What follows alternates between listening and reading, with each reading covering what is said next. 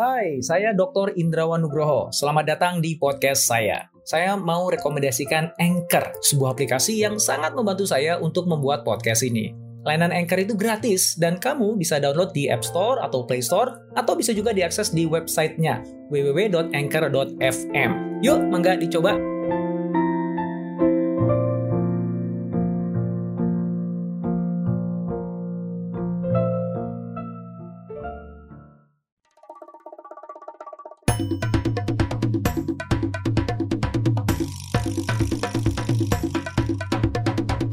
Kini Podcast Network.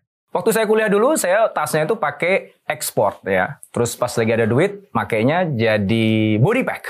Pas mau naik gunung pakainya Eiger. Waktu itu saya mikir kalau itu merek-merek dari Eropa loh ya. Ternyata baru tahu kalau itu sebenarnya produk Bandung yang sudah mendunia.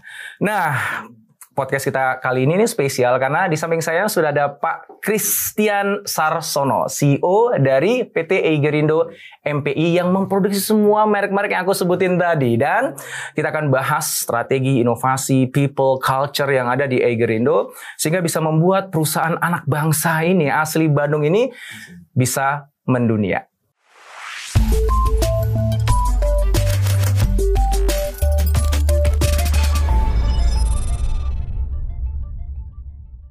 Pak Kris, makasih banget waktunya. Terima kasih bisa juga. Jauh-jauh dari Bandung loh nih main ke studio Iya. saya nih. Wah, luar biasa banget nih. Tapi saya senang sekali Mas Indra. Terima kasih juga kesempatannya. Dengan senang hati, seneng banget. Aku tuh udah lama penasaran sebenarnya pengen undang Pak Kris ke sini karena memang ya kan produk-produk yang tadi aku sebutkan kan memang aku pakai kan.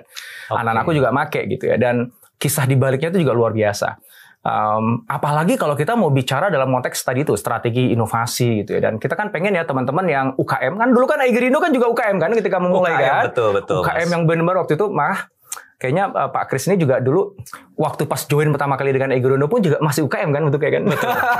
nah, kita Hidup UKM. iya. Nah kita pengen UKM kita juga berakhir kayak Egerindo dong, bisa mendunia Amin, gitu. Dan mudah-mudahan obrolan kita ini yang nggak lama ini bisa memberikan clue lah, petunjuk bagi teman-teman khususnya pelaku UKM ya, supaya dia bisa naik kelas juga kayak Egerindo ya. Gimana strateginya, inovasinya, people, culture dan lain sebagainya ya. Mohon dibocorkan semua ilmu-ilmunya. Siap, Mas Indra. Kalau buat Mas Indra kita bocorin. Oh iya, untuk teman-teman yang nyimak doang, kita bocorin semuanya supaya Siap. bisa dikopi lah ya. Jadi banyak produk anak bangsa yang bisa sehebat Egerindo nantinya. Betul, ya. betul. Uh, uh, boleh nggak kita ngobrol dulu dengan um, sebelum kita masuk ke inovasi, strategi, ya, people culture kita flashback dulu deh, uh, Pak Kris. Boleh nggak cerita um, uh, Eigerindo tuh kayak gimana sih dulunya kan? Dulu kan belum belum ada brand Eiger malah di awalnya ya. Iya. Ya terus jadi Betul. jadi sekarang Eigerindo, terus kemudian mau mendunia tuh. Boleh nggak di di uh, di- bocorin dong itu kisahnya dulu tuh kayak gimana sih ketika memulainya supaya kita semua tuh jadi ngeh ya bahwa ini nggak ujuk-ujuk tiba-tiba gede loh ada ada kisah di awalnya loh itu kayak gimana Pak Kris? Oke, eh, Mas Indra terima kasih kesempatannya dan memang start pertama itu kita start dari brand eh, ekspor dulu. Jadi pertamanya itu adalah brand eh, Exxon. Jadi mungkin Oke. Mas Indra tadi sempat pakai tas ekspor juga ya iya. pertama. Nah, brand ekspor ini berdiri itu tahun 1979 dan founder kita Pak Roni Lukito pada waktu itu beliau lulusan STM, beliau eh, waktu itu orang tuanya punya satu toko tas, mereknya macam-macam, dan beliau itu membantu orang tuanya sampai akhirnya terinspirasi untuk bisa buat satu brand sendiri. Mhm. Nah, eh, singkat kata dari sana muncul brand eh, ekspor Mhm. pada tahun 79 itu dan akhirnya terus berkembang. Tahun 989 itu pertama kali muncul brand Eiger. Oke. Ya, oke, nah oke. perbedaannya kalau brand ekspor pada waktu itu lebih identik dengan tas sekolah. betul. ya, waktu betul. itu mungkin anak-anak eh, remaja ya semua pada pakai itu. Mhm. Sedangkan brand Eiger ini kita fokus khususkan itu ke brand outdoor. Jadi Oke. untuk ke penggiat alam semua. Oke. Nah, nanti dari sana tahun 93 itu keluar brand body pack, Mas. Hmm, ya. hmm. Jadi kita di grup kita ini ada tiga brand yaitu eh, brand ekspor, kemudian brand body pack dan eh, berikutnya brand Eiger ini. Eiger gitu ya. betul. Dan em, kan sekarang Eiger ini udah udah ke mancanegara ya. Bahkan kan beritanya mau sampai ke Swiss. Iya. Kapan rencananya itu mau buka buka uh, outlet di Swiss? Kalau dari yang kita sudah rencanakan, kita akan buka toko di Swiss itu sekitar bulan Januari tahun depan. Tahun depan 2023 ya. Betul. Dan Ya. itu di bawah atau di kakinya Gunung Eiger. Karena Eiger itu kan nama gunung kan ya di Swiss ya, benar ya? Betul, nama Iya, gunung. Nah, eh, mungkin banyak yang belum tahu kok Eiger namanya ya. Dan ini Eiger itu kan betul-betul merek eh, lokal, merek dari Indonesia. Iya, iya, iya. Sebetulnya Eiger itu memang terinspirasi dari gunung di Swiss sih, Mas. Iya, itu iya. termasuk gunung yang cukup sulit untuk didaki juga. Hmm, hmm. Nah, Tapi EIGER itu sebetulnya punya ada satu singkatan sendiri tuh Oh, Mas. ya, jadi eh, EIGER E-nya tuh education. Mhm. Jadi kita selalu identik gimana sih kita bisa berikan satu education, kita sharing satu education, Mhm. bagaimana bisa mendaki yang baik, Mhm. bagaimana kita juga bisa sama-sama sharing ya di Mhm. komunitas ini supaya semuanya bisa bentuk ada satu pendidikan yang terbaik untuk sama-sama kita kembangkan. Kemudian I-nya tuh inspiration Mas sebetulnya. Mhm. Bagaimana produk ini bisa menginspirasi seseorang yang tadinya mungkin eh, beliau tidak bisa melakukan satu hal, dia terinspirasi untuk melakukan satu hal yang lebih baik, Hmm. dia bisa bertumbuh secara pribadi, karakter sama kompetensinya. Mhm. Kemudian G. G-nya bicara green life. Jadi memang Oke. Eiger eh, pada waktu tahun 2022 kemarin 22 April Mhm. Eiger itu mencanangkan eh, sustainability report Oke. Mas. Jadi kita berkomitmen memang ini satu target yang cukup jauh jangka panjang ya Mas tahun 2030 kita berusaha untuk menurunkan eh, pengaruh yang dampak negatif kita terhadap bumi ini Iya, ya. iya, iya. Mengurangi sampah fashion semua ya Mhm. dan kita komit untuk melakukan penghijauan ya Hmm. banyak sekali aktivitas yang ke arah ke sana green life dan E-nya itu bicara tentang experience di mana Oke. Eiger itu harus berikan satu experience untuk pelanggannya, untuk Mhm, karyawan kita juga, berikan satu pengalaman yang terbaik, Mhm. khususnya experience di bidang eh, tropical adventure karena negara kita Oke. negara tropis. Oke, oke. Nah, R yang terakhir itu responsibility. Oke. Gimana tanggung jawab Eiger untuk bisa memberikan yang terbaik untuk bangsa kita, Mhm. untuk tanah air kita tercinta, untuk masyarakat sekitar Mhm, sehingga bisa mhm. berdampak. Nah itu EIGR Oke. tuh itu, Mas. Cuman karena memang ya. startnya terinspirasi dari gunung di Swiss, Aha. ya udah kita berusaha untuk oke lah kita buka toko di sana dan harapan saya terima kasih atas dukungan semua eh, teman-teman Eigerian di sini. Kita eh, berdoa supaya itu bisa terwujud juga untuk Keren. bawa produk lokal ke mancanegara. Sebenarnya kan Eiger kan eh, ini bukan kali pertama ada upaya untuk keluar negeri kan ya. Bahkan Betul. kan sudah pernah ada di Singapura, di Malaysia kalau nggak salah. Betul. Sudah ada. Itu produk apa tuh? Eiger atau eks, atau ekspor atau body pack itu yang udah keluar negeri? Udah ekspor. itu produk Eiger, Mas. Eiger Tahun ya? 2006 eh, kita kerjasama dengan pengusaha lokal UMKM juga Mhm. yang buat dinding panjat, dinding panjat buatan Mhm, tuh mhm, dari mhm. resin. Mhm. nah, Kita nge-sponsorin waktu itu kejuaraan dunia di Singapura tahun Oke, 2006. oke, oke. Eiger dengan eh, produsen ini UMKM Hmm, juga sebetulnya ya. Dan pada tahun 2006 itu akhirnya kita buka kerjasama dengan orang di Singapura, kita buka di sana juga. Lalu Oke. tahun 2010 kita juga sempat kerjasama juga dengan eh, satu orang eh, yang kita kenal juga buka di eh, di Dortmund mas waktu Jerman itu ya? di Jerman Hmm, betul. hmm, hmm. Itu bu- buka buka store atau atau apa itu? Itu hanya event base atau itu memang memang store itu menjadi menjadi channel penjualan di di Jerman?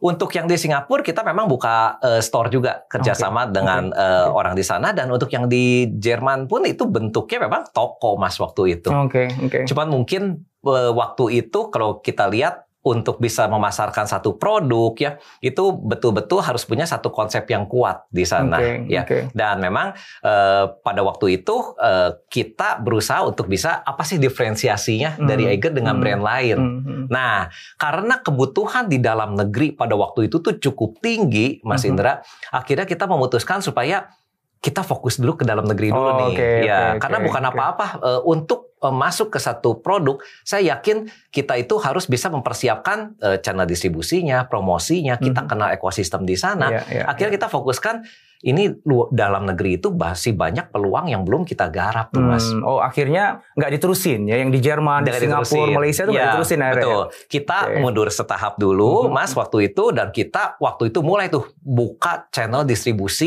cukup agresif pada waktu itu Di Indonesia atau di luar? di Indonesia. Oke, Ya. oke, nah, oke, itu oke. startnya dari sana, Oke, Mas. nah kita akan ngomong lagi tuh tentang rencana gue internasionalnya. ya. Tapi aku Iya. pengen balik dulu nih uh, Pak Kris ya ngomongin tentang bahwa Eiger mulainya dari UMKM juga, Iya, ya kan, Eh, betul. kecil banget ya. Pak Kris pernah Iya. cerita, Pak Kris sendiri dulu mengawalinya jadi orang QC ya, Benar, quality benar. control yang misain barang gitu ini nggak oke nggak?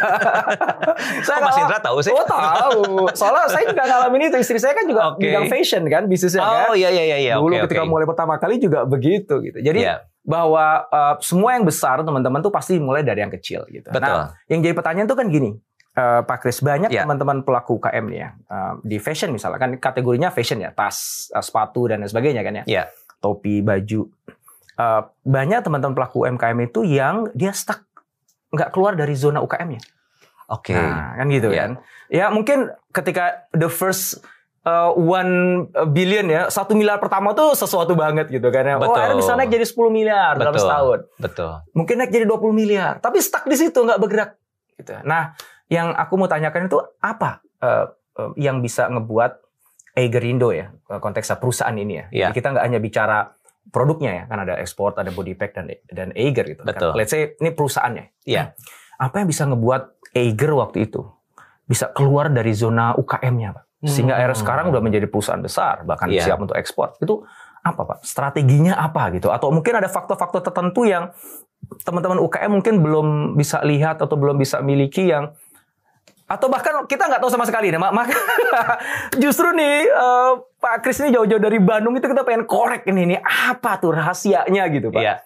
Ya, eh, Mas Indra ini menarik sekali ya. Memang eh, kalau saya lihat perjalanan Eiger itu dari tahun 1989 sampai tahun 2006 khususnya itu betul-betul memang berangkat dari UMKM. Jadi memang Mhm. eh, kalau saya lihat eh, industri kita masih apa waktu itu apa apa adanya. Kita Mhm. juga masih kerjasama dengan beberapa eh, supplier kita, Mhm. maklun-maklun kita ya. Mhm. Nah, memang ya kalau saya lihat perubahan yang cukup eh, signifikan, biasanya kan kita fokusnya itu hanya tiga ya mas ya. Biasanya brand, eh, produk, sama distribusi. Jualan. Iya, Mhm. kita fokusnya ketiga ini. Mhm. Jadi memang waktu itu yang saya merasakan cukup banyak perannya itu pada saat eh, perubahan itu pada saat eh, kita menggandeng eh, komunitas mas waktu itu untuk di brand.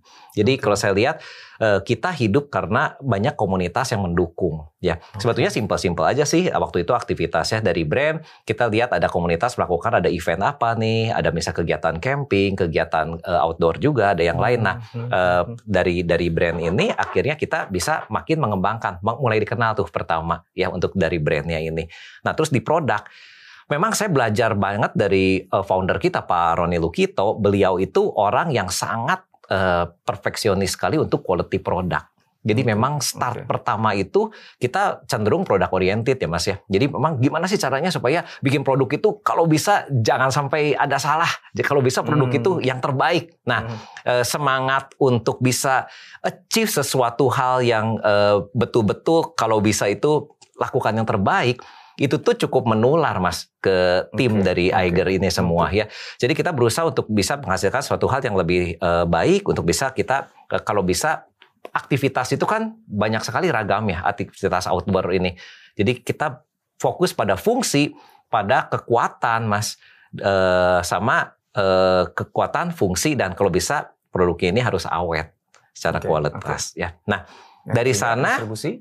Nah, terus distribusi. Distribusi memang waktu itu kita masih tergantung banyak ke eh, department store, Mas, waktu itu. Oke, Sama toko outdoor tradisional waktu Hmm, itu, hmm, ya. hmm.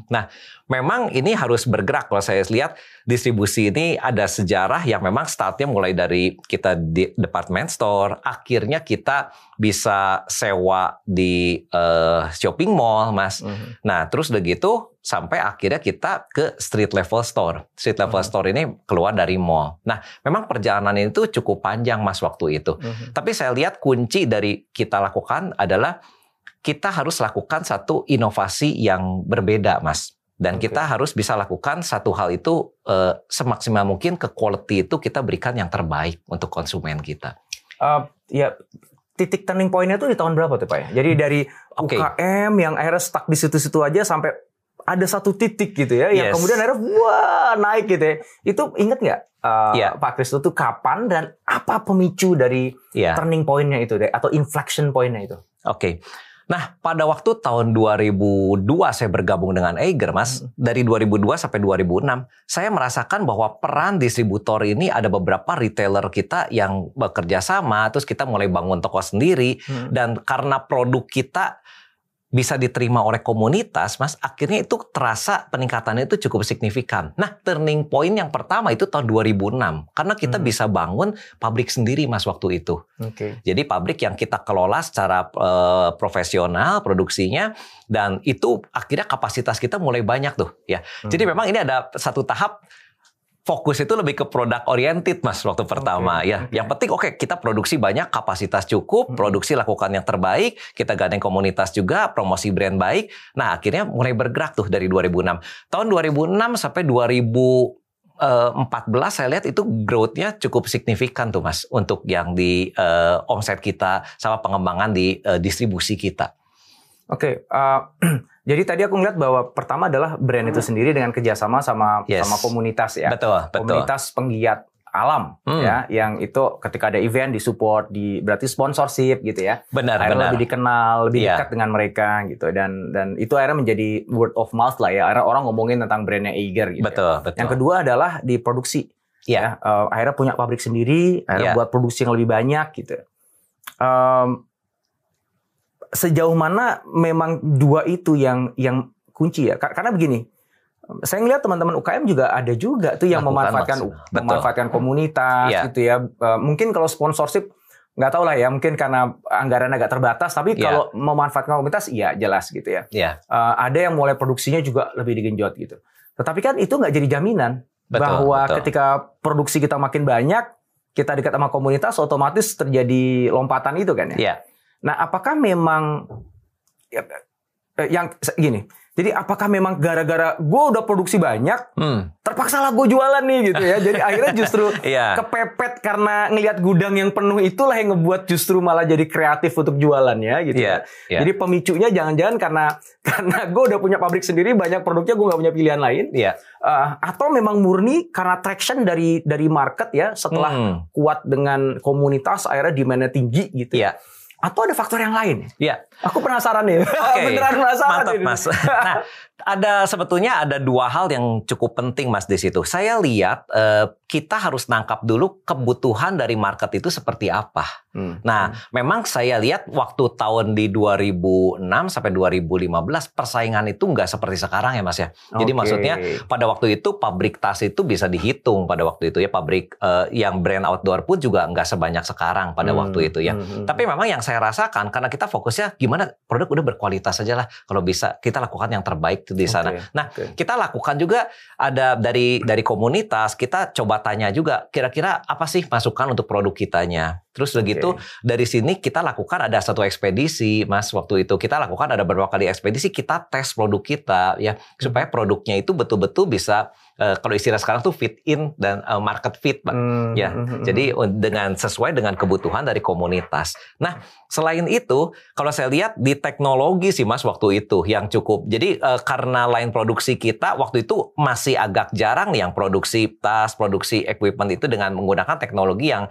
eh, mesin-mesin yang cukup baik. Nah, eh, waktu itu founder kita dan eh, sama-sama dengan manajemen Eiger yang lain semua kita berusaha untuk bisa lakukan itu mesin yang terbaik. Kita lakukan yang terbaik ya supaya kita beri- berikan ada satu hal. Oke, kita persepsiin dulu lah karena itu masih pro- produk produk minded itu masih kuat. Yang penting Eiger itu berkualitas pada Oke, waktu itu. oke. Nah, itu yang waktu itu kita pakai. Nah, ini Ya. tuh berbeda Mas. Fase sampai 2015 ya. Oke. Nah, 16 itu tuh transisi dan sekarang 2020 ke depan kita tuh sudah berubah lagi Mas strateginya ya. Ya, tentu ngikutin. saja ya. Ya. Karena setiap fase dari sebuah perusahaan itu pasti membutuhkan strategi yang berbeda ya. Betul, betul. Apalagi semakin ke sini kompetisinya udah semak, udah berbeda kan dibandingkan sebelumnya kan. ya. Betul, betul. Aku akan ngejar sampai ke sana tuh karena aku pengen belajar beneran nih Pak Kris nih. Sama-sama saya juga belajar banyak sama Mas Indra. Ini seru banget nih kalau Iya, ngomongin iya. Eiger. Oke. Katakanlah gini, jadi em, aku coba recap ya. Ya, Eh, jadi pertama emang ini lebih kepada em, product centered lah ya. Jadi karena Betul. Pak Roni itu kan juga sangat perfectionist tentang produk Iya, ya dia betul. serius banget pokoknya buat produk yang paling bagus yang yang fit dengan customersnya ya makanya kan ngobrol minta feedback ke para penggiat alam tadi kan ya Iya. ikut ekspedisi nyobain langsung gitu kan Betul, kalau ada yang kekurangan ada yang ngeluh langsung diperbaiki intinya gimana caranya supaya Eiger itu menjadi produk yang paling baik bagi penggiat alam. Betul. Itu dulu fokusnya ke sana. Betul. Dan dengan merangkul banyak pelaku komunitas penggiat Iya. alam itu otomatis nanti ada identik tuh. Jadi brand Eiger identik dengan penggiat alam ya karena banyak dipakai oleh mereka, dilihat banyak orang dan akhirnya orang ikut-ikutan mau beli. Oke, aku aku bisa memahami itu tuh. Iya. Uh, waktu pas lagi Eiger memutuskan untuk buat pabrik sendiri itu kan biayanya kan nggak nggak nggak murah Betul. ya. Itu betul. ada investasi atau itu murni bootstrapping. Jadi benar-benar Hmm. dari dana dana perusahaan sendiri yang diputar itu. Iya. Kebetulan itu semuanya dari dana kita sih Pak. Dan, Oh, wow. eh, dan Mas karena setelah growth itu kita ambil sebagian, kita sisihkan ya, dan akhirnya kita bisa bentuk uh, pabrik Keren. itu Jadi pada nggak waktu nggak itu. nggak nggak bukan dana dari investor tuh ya. Oh, Benar-benar iya. dana dari keuntungan yang disisihkan Iya, ya. Wow. iya, betul. Organik banget ya berarti Iya, growth-nya. ya. banget. Oke. Oke, Iya. so uh, tentu saja begini, produknya udah bagus nih. Iya, Udah deket dengan komunitas customers-nya Eiger iya, ya. betul. Um, sehingga pasti word of mouth sudah ada ya. Hmm. Identik antara kegiatan alam dengan Eiger udah mulai kebangun. Iya. Ya. Tentu saja kan supaya bisa cus naik gitu distribusi tadi. Yang ketiga tadi itu Iya. kan saya lihat itu pasti megang peranan kunci kan. Yang Betul. sebelumnya jualannya hanya di mall, kemudian ada Iya. keluar mall gitu ya. Iya. Um, itu boleh nggak diceritain itu? Jadi apa sih yang menjadi pembeda utama? Iya. Before dan afternya ya. Before yang itu kok kayaknya nih kita tractionnya nggak terlalu banyak, penjualannya nggak terlalu Hmm. banyak. Begitu pas lagi distribution strateginya itu diubah, Iya. Tiba-tiba langsung wah penjualannya langsung naik gitu. Iya. Itu di mana tuh bedanya before dan afternya itu, Pak? Iya. Nah, ini Mas Indra mengantarkan saya ke fase kedua nih, Mas. Nah, setelah produk oke. oriented tadi. Ya, Yes. mungkin kalau teman-teman UMKM, wah apa apa apa aneh. Maksudnya itu kan satu hal yang lumrah produksi ya. Mm-mm. Terus begitu bicara brand buat ada apa. Nah, mungkin ada sebagian hal yang menurut saya itu ini eh, hasil dari pembelajaran kita eh, setelah kita produk oriented, Mas Indra ya. Hmm. Waktu itu kita masarin di toko tradisional, kita masarin di Dep Toko Store. tradisional itu apa? Toko tradisional itu toko tas dia jual macam-macam merek tuh, Mas. Uh, jadi dia di luar mall atau dalam mall? Eh, dia eh, di street level sih biasanya. Oke. Dia punya toko sendiri. Ruko nah dia atau rumah yang ruko khusus biasanya. Iya. Oke. Nah dia tuh jual campur-campur tuh mas. Multi-brand Kalau ya? misalnya mereka masuk multi brand semua ya. Mhm. Dan kalau misalnya orang masuk ke Dep Store juga, Mas Mhm. Indra, itu kan orang akhirnya bisa masuk ke sana. Itu tinggal gimana gimana rezekinya kita orang nunjuk gitu mas. Iya. Nggak ada bedanya Iya, semua iya, ya. iya, iya. Meskipun kita buat yang terbaik apa pun, itu Iya. orang nggak akan bisa bedakan. Iya, nah, iya. mulai dari fase di 2015 ke depan, kita lakukan strategi yang berbeda, Mas itu. Hmm. Jadi kita mulai bergeser nih dari eh, product oriented, mulai masuk ke customer oriented. Oke. Ya, Oke. itu mulai berubah tuh barengan. Jadi misalnya eh, start pertama itu dari produk. Hmm. Produk hari ini kita buat, kita buat maksimal, kita buat kualitas pasti itu ada komen masukan dan besoknya mungkin ada brand lain yang Iya. langsung bisa kopi ya? bisa copy Iya, mas. iya. Itu nggak nggak sulit gitu untuk bisa copy atau oke lah eh, ada istilah ATM amati tiru modifikasi, ya Hmm. Eh, amati tiru melek-melek katanya ya. ada juga gitu. nah, nah, sebenarnya nggak masalah mas kita kan memberkati lah ya untuk pesaing kita kita sama-sama di pasar ini kita semua saling mendukung. Nah tapi bicara tentang story mas, kalau waktu itu kita lakukan ada satu yang disebut dana ekspedisi Borneo, di mana kita melakukan satu ekspedisi ke daerah hutan yang masih eh, jarang sekali dikunjungi di sana dan itu ada cerita di sana. Kita belajar gimana sih iklim tropis di sana. Kita banyak belajar dengan penduduk di sana. Kira-kira gimana sih mengubah satu keba akhirnya di keba itu alat bawa dari penduduk di sana Mas di Kalimantan. Akhirnya bisa dibuat, dimodifikasi, bekerja sama untuk bisa menghasilkan satu story. Nah, story inilah yang kelihatannya itu susah ditiru, Mas, karena kita Hmm, lakukan ya. ada satu cerita. ya. Hmm. Terus berikutnya, orang masuk ke toko. Kenapa sih akhirnya saya lepas tadi dari dev store eh, tradisional mulai berubah? Oke, kita kerjasama dengan toko-toko retailer kita, tapi yang kita fokuskan harus ada story. Ya, Di- dibuatlah toko itu jangan tasnya dicampur macam-macam. Hmm. Oke, eh, gimana nih? Saya kerjasama dengan retailer yang tokonya full Eiger. Oke. Terus udah gitu dia tata tuh, mulai konsepnya semua. Hmm. Orang masuk itu katanya kalau mau masuk toko retail yang paling baik, Mas, itu bukan ngelihat produk tapi lihat teater katanya. Hmm. Jadi berbicara tuh si toko ya. Hmm. Jadi dia bisa ada satu ngerasain oh ini tuh kategori ini, dia berfungsi, Hmm, ada hmm. story ini, story ini. Hmm, Dia masuk tuh bisa enjoy. Nah, itu kita coba arahkan ke situ, Mas. Hmm. Akhirnya toko-toko tradisional ini beberapa yang ingin kerjasama dengan kita, kita tetapkan supaya orang masuk ke toko yang dikelola Eiger ataupun toko yang dikelola oleh si eh, retailer kita itu orang nggak bisa bedain. Oh ini sama-sama nih. Pokoknya. Eiger tuh ada satu cerita. Nah kebetulan founder kita Pak Roni Lukito itu cukup eh, tertarik dan punya passion untuk bisa bangun toko yang eh, Oke. yang bi- bikin Oke. story itu. 2012 kita dirikan flagship store pertama Eiger di Bandung, Mas, di Jalan Hmm. Sumatera. Hmm. Nah, itu cukup unik Mas bangunannya. Jadi pakai tenda ya, eh, kesannya tenda outdoor dari kayu, kayunya juga ada story, kayu bekas pakai, bekas rel kereta, kita gabung. Hmm. Nah, story-story inilah yang kita kumpulin gitu, Mas. Akhirnya Hmm. orang datang ke Eiger, oh ini tuh ada satu experience baru. Nah, kita mulai masuk ke fase itu. Terus di Hmm. distribusi eh, kita mulai yang tadinya tadi toko-toko eh, retailer tadi kita mulai cabut tuh dari Dep Store supaya nggak tadi mas datang ke Dep Store oh saya Iya, pilih-pilih iya, pilih, iya. pilih merek ini. Iya. Nah kita pindah bikin ke eh, shopping mall ke Hmm. masuk ke shopping mall Hmm. bikin satu showroom sama Oke. ceritanya sama Oke. di sana. Oke. Sama kita mulai masuk ke street level. Hmm. Kita bangun juga di situ. Hmm. Nah, fase inilah Mas yang akhirnya menjadi satu antara si brandnya, produknya, terus udah gitu si eh, channel distribusinya itu yang mulai agak berbeda dengan dengan brand-brand lain Oke. gitu Mas. Oke, oke, ya, oke. itu mulai masuk ke fase kita coba paham nih experience experience yang didapat oleh customer itu seperti Oke. apa. Itu menarik ya. Jadi yang tadinya murni product oriented Yes. dan sedikit mengabaikan bagaimana produk itu dipresentasikan Iya, ke Iya. publik karena Hmm. ya berpikir kalau kita punya produk yang bagus otomatis orang milih ya. Ternyata nggak juga ya Nggak, karena kan ternyata. orang kan nggak Iya. semua orang paham ya tentang kualitas dan lain sebagainya Betul. ya, asal tunjuk aja gitu. betul. Kemudian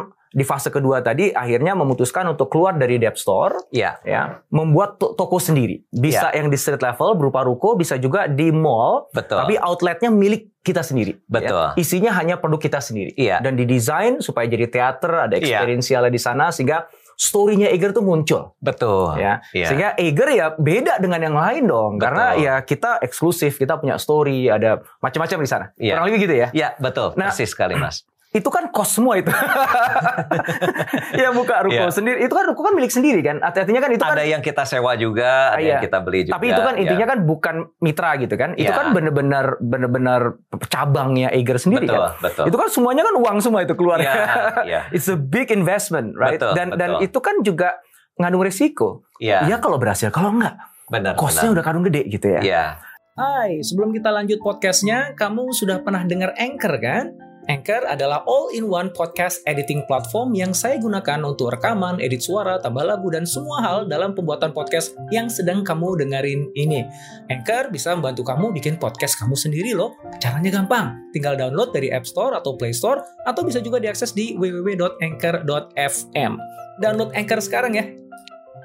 Nah, apa yang bisa eh, membuat orang tuh akhirnya mau datang ke toko Hmm. Eiger dan kemudian era beli Iya. dan sampai ya rekomendasi lah karena kan namanya bisnis itu kan hidupnya kan dari rekomendasi sebenarnya Betul. kan nggak bisa berharap cuma dari first purchase aja ya Iya. nah itu apa tuh yang mem- yang bisa memastikan bahwa investasi besar untuk ngebangun toko sendiri di mall atau di street level itu beneran akhirnya bisa ngeboost sales Betul. itu apa tuh pak Eh, sebetulnya cost ini lebih ke investasi ya Mas ya. Ya, kita ya, lihat ya, ya. ya, Dan oke. kita melihat memang dalam satu investasi itu eh, kita bisa tahu investasi itu benar atau salah setelah investasi itu dijalankan. iya itu dia Maksudnya. makanya kan Nah, tinggal kita lihat analisa nih eh, resikonya seperti apa. Hmm. Saya ingat eh, sekali Mas, waktu itu tahun sekitar 2000 2010 mungkin saya pertama kali buka ruko pertama tuh Mas di Malang ya. Eh, Oke. waktu itu oh kita di lihat Malang ya itu setelah flagship yang di Bandung jadi eh, sebelum itu. oh malah sebelumnya Iya, flagship sebelum. Oke. Tapi itu bentuknya bukan flagship lah, ruko ya. Mm-mm. Terus kita mulai coba nih start dari dev store, kita masuk. Selalu ada satu hal tuh yang yang membuat kita itu harus berupaya keluar dari comfort zone kan, Mas. Ya. Mhm. Kalau misalnya kita pertahankan hanya bicara tentang oke di dev store kita nego misalnya bagi Mhm. hasilnya, Mhm. bicara apa, mungkin hasilnya tuh nggak akan Iya, bisa cepat. signifikan. Iya, nggak akan signifikan. Tapi Mhm. kan yang saya guru saya sih Mas Indra ya harus lakukan sesuatu yang lompatan, Iya, ya, iya, iya, satu iya. hal yang berbeda. Nah, waktu waktu kita pindah itu memang nggak mudah Mas waktu itu. Hmm. Pindah pertama ke ruko, aduh ini narik orang traffic gimana Betul, ya. betul. Akhirnya kita kita lihat tuh community yang di, di sekitar situ siapa. Kita kerjasama. Kita datangkan misalnya ada pembicara, ada event-event. Oh, dia datang ke sana. oke. Akhirnya mereka tahu, oh ini Eger nih. Eger tuh jadi rumah kita. Saya selalu prinsipnya kalau buka toko itu harus jadi teman dan jadi konsultan. Jadi maksudnya datang Oke. ke sana tuh mereka tuh bisa homey. Nggak Oke. bicara tentang ini tuh harus dijual atau ada apa, itu cerita lain. Tapi yang Oke. penting mereka ngerasa ini tuh rumah saya. Iya. Mereka bisa berkumpul sama-sama. Nah, setelah dari sana kita eh, baru ekosistem itu terbentuk tuh Mas. Mm-mm. Ya, karena waktu dulu periode 2015 mungkin online tuh nggak seperti sekarang. Iya, iya. Nah, nanti saya cerita yang periode tiganya tuh. Nah, Setelah 2020 ya, Ah, setelah ah. after pandemi itu beda banget Mas strategi Ah, Egernya ya oke. untuk ke depannya. Nah, setelah komunitas itu terbentuk, masuk ke toko, akhirnya toko itu mulai hidup lah. Dan, Oke, dan saya oke. melihat model yang ini tuh ternyata bisa diterapkan di banyak lokasi, Mas Oke, ternyata. oke, oke. Jadi kita panggil orang datang buat aktivitas. Hmm. Tadi tetap EIGER kita lakukan, kita Ya, kasih ya. education, inspirasi, ya, kita tampung semua ya. Mhm. Akhirnya itu yang seiring itu bisa berjalan. Memang saya akui nggak semua investasi itu berhasil, Mas. Mhm. Ya, tapi kalau misalnya kita bisa minimize risknya, itu mungkin hanya 10%, 5% kita Oke. bisa lakukan. Oke. Dan ada satu hal juga, kadang-kadang kan ini bicara investasi itu kaitannya ke resiko juga, Mas. Hmm. Nah, pada waktu Pak Roni Lukito kembali eh, untuk memimpin Eger jadi CEO 2000 mulai 2015 waktu itu beliau lakukan ada satu hal yang radikal mas terobosan. Jadi Hmm. waktu itu eh, Debt Store kita upayakan supaya kita kurangi dan kita bisa masuk ke toko-toko sendiri ini yang diperbanyak mas waktu Mhm, itu mhm, ya. Dan memang pada waktu itu eh, distribusi ini cukup bagus mas akhirnya bisa kita duplikasi yang Iya, tadi iya. ya komunitas Iya, datang ya iya, dan akhirnya bisa cerita Egernya tuh jadi utuh Iya, mas. iya, Ya. iya, iya. Bukan salah sih bicara dengan Dev Store kalau misalnya konsep kita memang tadi lebih ke oke produk biar orang datang, traffic bagus ya. Itu tergantung policy dari masing-masing company Hmm. sebetulnya. Tapi Hmm. waktu itu kita pengen bicara Eger itu harus dilihatnya utuh. Ada Hmm. satu story yang bisa dilihat di sana. Mhm, Nah, mhm. kita sesuaikan tuh. Jadi menurut saya kunci untuk teman-teman semua kalau saya boleh sharing eh, itu adalah adanya kesatuan antara brand, produk sama eh, distribusi ini Mhm. jadi terintegrasi, Mas. Orang tuh Iya, ngelihat iya. itu jadi satu Iya, semua. iya, Ada iya, story, betul, dia betul. disajikannya di mana Betul, ya. Itu iya. yang justru akan Jadi utuh ya, yang itu nggak bisa didapat kalau di betul. department store karena Betul. saturated banget produknya. Iya. Dan yang aku tangkap tadi ya dari dari cerita ruko pertama di Malang itu, itu Iya. kan berarti kan kalau dalam bahasa kerennya sekarang tuh minimum viable product. Jadi Betul. sebelum Iya, iya, sebelum Eiger investasi gede-gedean untuk buka Betul. flagship, untuk buka banyak ruko di mana-mana, tes Iya. dulu deh di Malang, ya Setuju. kan? Betul. Gitu ya tadi ya. Betul, iya. Buat satu aja dulu, kita Benar. pikirin gimana caranya datengin orang ketika eksperimentasi A, B, C dilakukan, Iya. ketemu formulanya. Ternyata ini formulanya baru di scale. Betul, betul. Baru buka flagship di Bandung, baru buka di tempat-tempat Iya. yang lainnya. Betul, betul. Wow,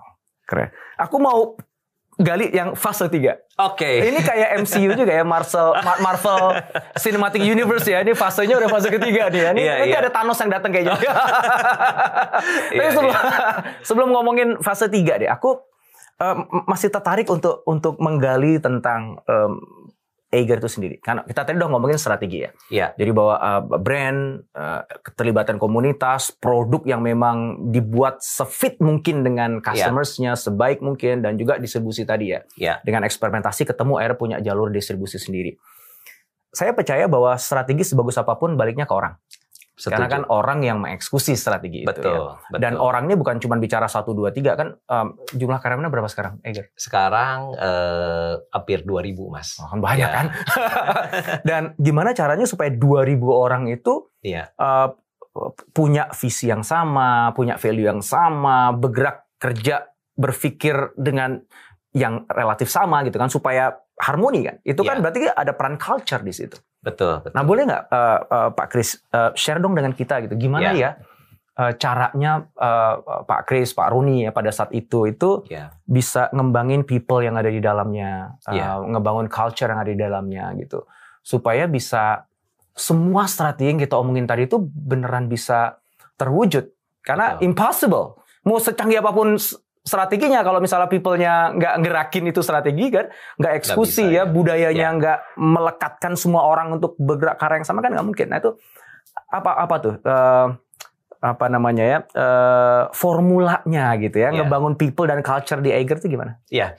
Nah, Mas Indra, pertanyaan ini tuh eh, dua pertanyaan, tapi saya jawabnya jadi satu karena itu sebenarnya jawaban fase 3, Mas. Nah, berarti kita ngomongin fase 3 dulu atau itu?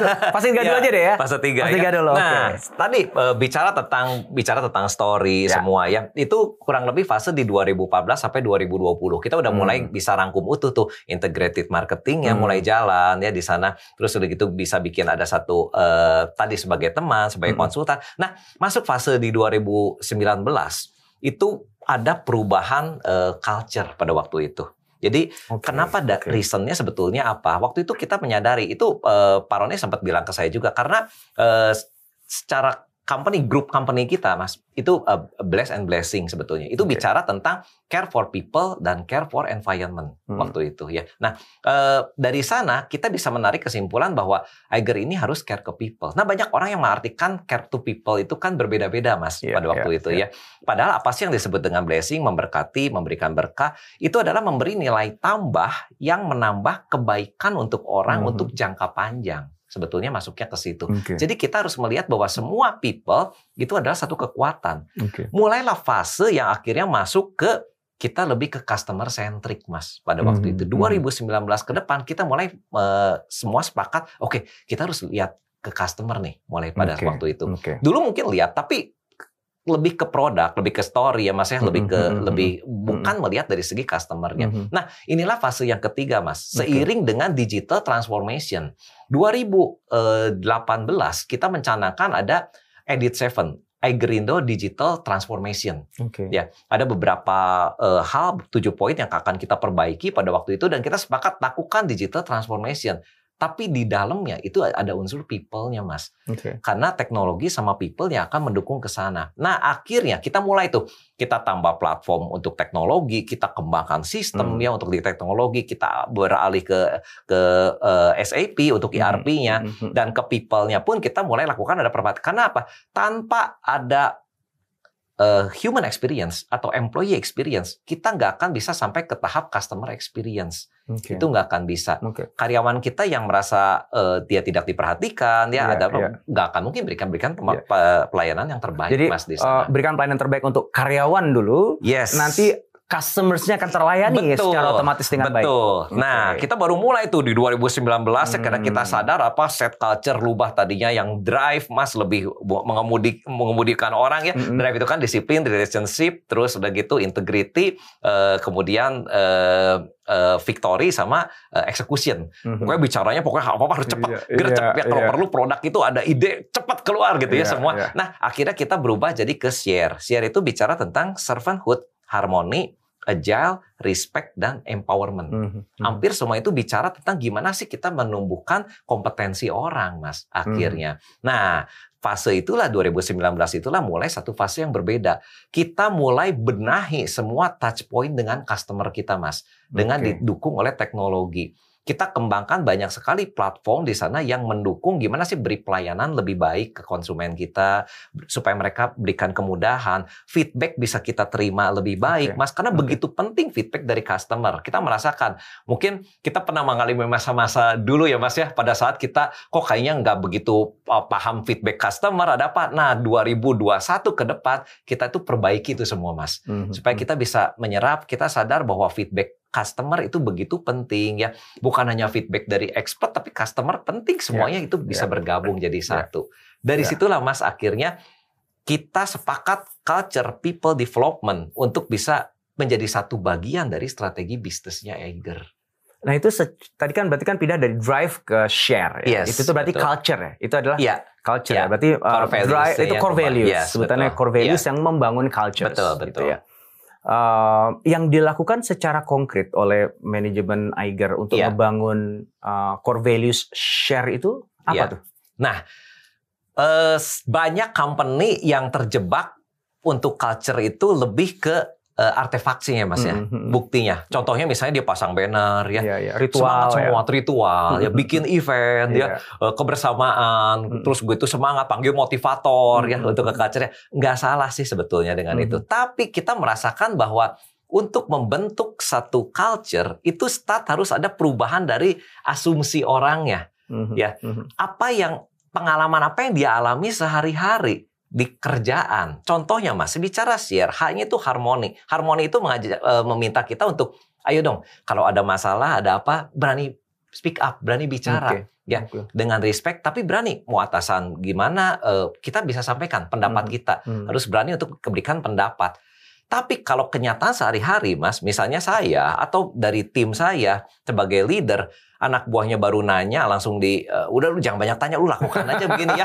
Nah, mereka pasti akan ngerasa ini secara secara eh, artefaknya kok bicara harmoni, Hmm. tapi kenyataannya yang gua alami experience-nya kok saya nggak seperti itu ya. Iya, iya. Nah, dia nggak akan merasakan, jangankan harap dia berubah jadi culture, mas. Mhm, Akhirnya dia akan merasakan, oh ini pengalaman yang saya terima itu nggak sesuai. Hmm. Nah, pentingnya untuk membuat budaya itu, kalau menurut saya itu ada dua. Ada role play-nya dan ada role model. Hmm. Role play itu harus bisa membentuk suasana di eh, di kantor itu yang sesuai dengan harapan di culture-nya, Mas. Bukti konkret yang kita lakukan, kita Senin itu ada eh, sharing group discussion, Mas. Semua bahas, lepas, Hmm. kita harus informal. Waktu itu kita Mhm. bicara ada event-event menarik, Hmm. ya Hmm. setiap satu kali satu minggu. Terus kita lakukan juga ada internalisasi share yang bentuknya eksperiensial, Mas. Oke. Mereka boleh ngungkapin semua ya. Oke. Kita bentuk juga eh, kayak kemarin saya ke beberapa divisi, saya bentuk, "Oh, ayo dong kalau bisa ada masukan ada apa, nggak usah kasih nama lah, kasih masukan, saya sendiri yang akan jawab, mas Oke, satu persatu oke. ya. Udah mereka muntah tuh keluar semua ya segala, nggak apa-apa. Buat buat Iya. saya itu pelajaran, suara Iya. mereka itu berharga. Iya. Tujuannya apa? Kita menciptakan bahwa semua itu eh, mereka berharga. Hmm. Mereka eh, menjadi satu orang yang jadi ujung tombak untuk ke bisnis ini. Iya, iya. Jadi saya merasakan, Mas, apa kesimpulan untuk di strategi ketiga itu yang tadinya di product oriented, bicara langsung tentang eh, story, masih tentang produk, integrated marketing di fase 2. Di fase 3 itu antara teknologi, people, dan bisnis itu akan membentuk experience yang berharga untuk karyawan dan cus- customer. Customers at the end. Iya. Wow, keren banget itu. Iya. Ya, itu udah jadi kayaknya dua semester tuh. Mata kuliah dua semester itu. Bagi yang lagi ngerjakan disertasi atau tesis atau skripsi ya, langsung hubungi Pak Kris. Karena itu udah Siap. selesai, udah jamin A nilainya. Iya, iya. wow, wow, tiga fase ya. Itu keren. Iya. Karena memang saya juga bisa ngebayangin sih, itu tuh sebuah keniscayaan ya. Memang biasa kalau teman-teman UKM tuh ketika dia mulai bisnisnya pasti fokusnya di produknya dulu. Iya. Which is betul. fine kan? Ya nggak Betul, apa-apa. betul.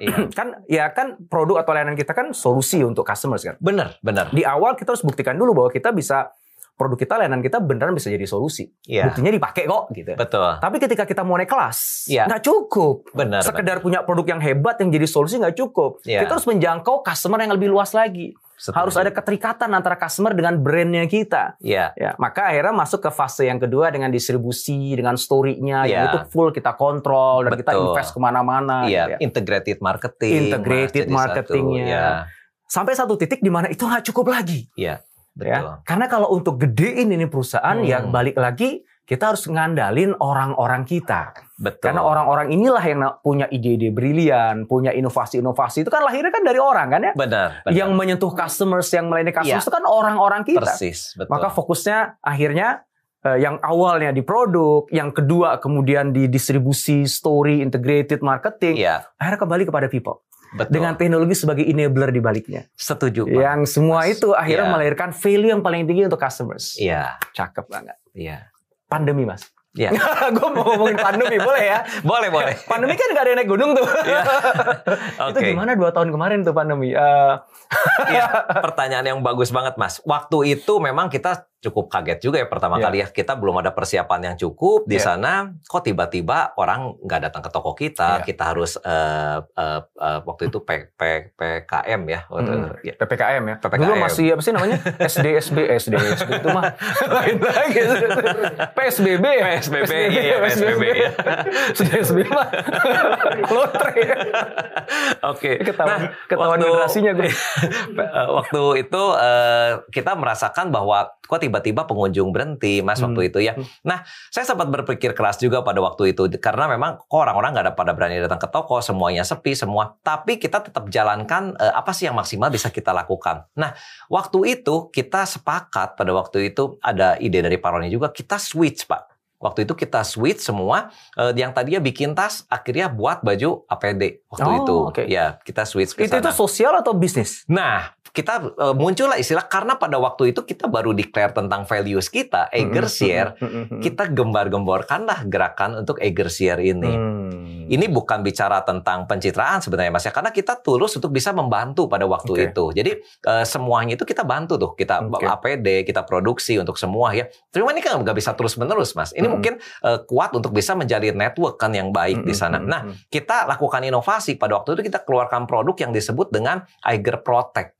Eiger Protect ini adalah produk yang waktu itu kan kita masih takut ya, masih keluar rumah, Iya, iya, apa-apa iya. harus tertutup, ada apa semua. Nah, teknologi outdoor kita terapkan di Eiger Protect ini, Mas, supaya orang tuh ngerasa lebih safe pada saat dia keluar. Oke. Dan itu cukup bagus mulai dari masker, serialnya semua Tapi ya. itu produk komersil ya, artinya Produk itu memang komersil. tujuannya profit kan? Yes, yang itu Oke. yang itu komersil. Kalau yang tadi yang APD itu lebih ke eh, CSR-nya sih Oke, untuk kita oke. bantu ya. Tapi CSR ini kenapa? Supaya kita eh, tetaplah kita merasa kita bisa berbuat sesuatu kan Ya, untuk bangsa Sekaligus kita. menghidupkan value share itu secara setuju, konkret. setuju, gitu ya. iya, iya. Jadi mereka juga lihat ada pembelajaran nih corporate Iya, pun juga iya. beri, beri contoh itu Iya, kan untuk lakukan itu. Nah, yang berikutnya kita masuk ke eh, Eiger Protect, terus kita bikin Eiger Comfort, mas.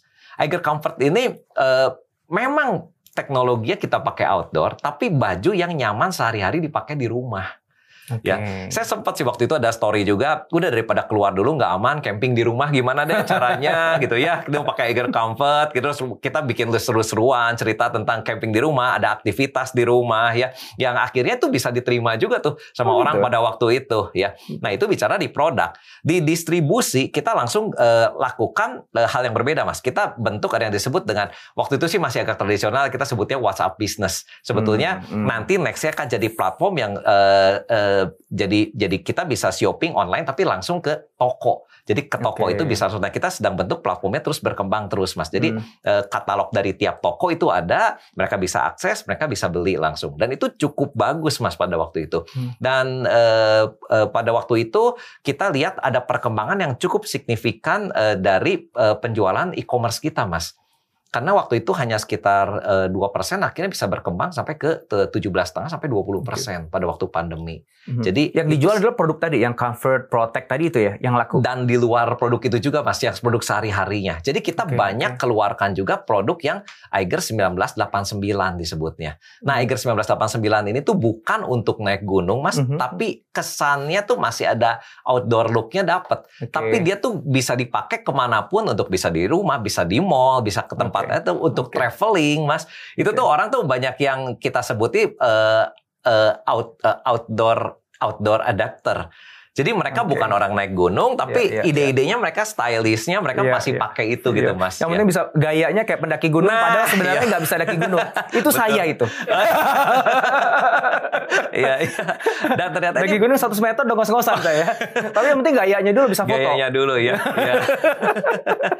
nah eh, itu cukup diterimanya cukup bagus tuh mas. Jadi eh, banyak sekali dan ini pangsa pasarnya banyak. Jadi mereka yang nggak suka naik gunung sampai akhirnya after pandemi ini kita ngerasa banget Hmm. orang yang udah kelamaan kejenuh di rumah ya Iya, iya. mulai keluar nih camping satu eh, Iya. akhir pekan ya Mm-mm. camping pakai camper van ya camping untuk keluarga cuma barbekyuan isi konten. Yang penting gua ada konten nih buat gini ya. Terus healing healing. Kan sekarang Iya, lagi iya, musim iya, nih ya. semua healing. Akhirnya eh, itu tuh me- meledaknya ke situ mas. Jadi Hmm. bukan ke yang hardcore achiever. Di sana memang masih ada pasar juga yang Hmm. achiever ya. Kalau achiever kan ini yang sifat orang yang komit untuk lakukan activity ekstrim more ya. Naik gunung dua eh, dia dua hari besoknya dia harus bisa satu hari. Nah kurang Hmm, lebih gitu. Hmm. tapi yang di eh, outdoor adapter ini Hmm, itu justru banyak sekali orang yang akan masuk ke situ oke. bukan Jadi ngebuka pencipta market baru ya pada Yes, saat pandemi justru betul ya. betul Produk baru, market baru gitu ya. Itu berkah pandemi juga lah ya. benar benar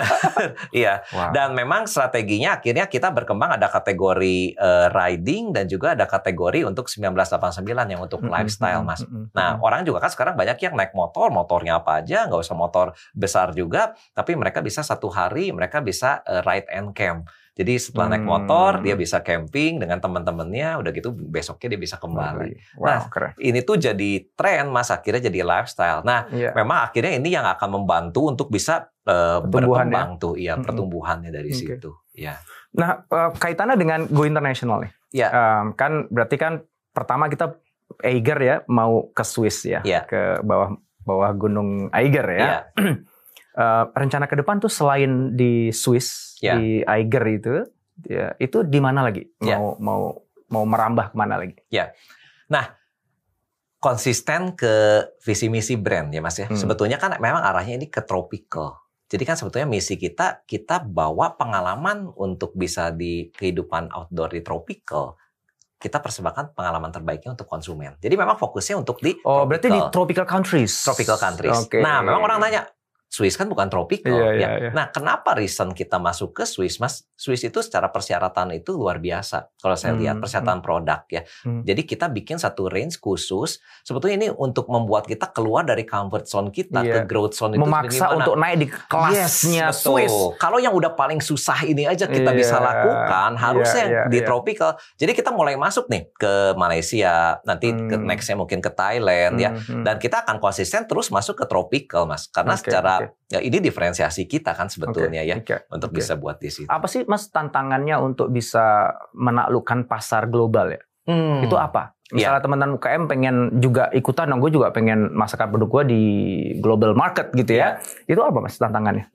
tantangannya nomor satu materi yang selalu Mas Indra sampaikan inovasi Mas, gak ada yang lain ya. Jadi gimana sih kita bisa me- memberikan satu solusi, satu inovasi yang akhirnya menjadi jawaban untuk konsumen. Kalau menurut saya itu yang paling penting. Oke. Jadi tantangannya banyak orang bicara, oh saya kasihkan produk yang terbaik. Sebetulnya bukan sih. Tapi gimana sih kita bisa jadi tadi bisa diberikan satu solusi untuk eh, pain dan needs-nya dari konsumen. Nah ini kan banyak sekali eh, cara untuk bisa lakukan ke sana, mas.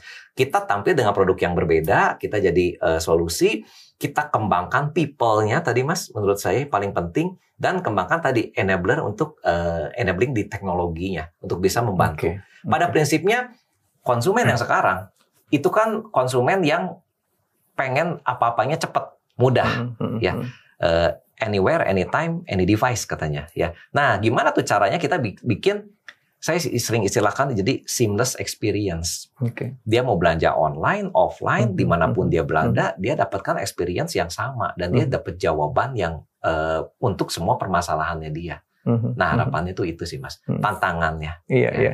Gimana caranya kita bisa memastikan semua checklist tadi itu terpenuhi ya supaya bisa Setuju. diterima di market global ya. Betul, betul. Terakhir nih uh, Pak Kris nih, Iya. uh, bagi teman-teman khususnya yang pelaku KM nih yang yang yang nonton di sini, Iya. uh, apa nih saran Hmm. dari Pak Kris untuk teman-teman ini supaya mereka juga bisa ikut naik kelas Iya. seperti Eiger? Iya. Monggo. Kalau dari saya, eh, kita di mana pun kita harus terus belajar, Mas. Menurut saya itu paling Hmm, penting di hmm. situ.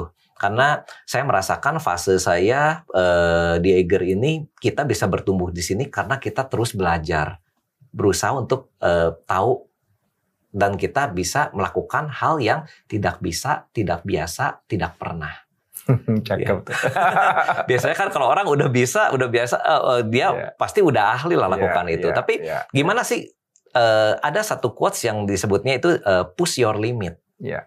Kita nggak akan pernah tahu limit kita di mana kalau kita nggak dorong tuh mas. Ya. Mhm, Nah, UMKM kalau saya, saya pikir pasti eh, fokusnya itu banyak hambatan di sana. mhm, mhm. Tapi ini balik lagi mas, kadang-kadang kita sering mikirin hal-hal yang sebetulnya di luar kontrol kita, tapi hanya untuk concern. Iya. Jadi contohnya misalnya kita mikir, oh pertamax naik, eh, daya beli turun, harga naik. Nah yang kita stresin tuh yang Iya, nggak bisa iya. kita rubah. Iya. Tapi kita lupa sekian banyak ada hal yang bisa kita kontrol, bisa Iya. kita kendalikan. Nah, Iya, yang iya. tadi tuh kita harus bisa lakukan, saya istilahnya tuh willingness to do more, mas. Lakukan maksimal, Hmm, terus pahami customer kita. Nomor satu itu hmm, itu. hmm, hmm. Nggak ada produk jelek, nggak ada produk bagus. Kita paham customer itu jadi jawaban nggak untuk Mhm. customer itu. Mhm, mhm. Ya. Nah, selain itu, setelah uh, willingness to do more ini, baru kita lakukan eksekusinya dengan tim, Mas. Jadi saya selalu ada istilah, uh, kita selalu ada uh, 4T, Mas. Hmm. Jadi tim, teman, kemudian uh, ada teknologi, Mhm. Dan nomor satu itu ada Tuhan. Wah, Ya, luar biasa. Jadi 4T ini. Ya. Jadi maksud saya 4T ini circle-nya tuh harus tepat. Jadi Iya, misalnya eh, tim perkuat, kemudian teman network, Mas. Hmm, Saat kita niatnya bagus, network-network itu tuh akan datang iya, sebetulnya. iya, Ya. iya, iya, iya. Tim, teman, eh, Tuhan, kemudian Teknologi. teknologi. Yes. Teknologi yang melengkapi tuh pada Iya, iya, akhirnya. menjadi enable ya, memampukan ya. Yes, Yes. betul. Wow, cakep banget. Thank you so much. Makasih banget saya belajar banyak pada kesempatan kali ini. Sama-sama Mas. Indra. Mudah-mudahan kita bisa ngobrol lagi nanti Siap. kapan-kapan. Ya. Thank you Sukses banget. terus Mas Indra. Makasih ya. Thank you. Ya.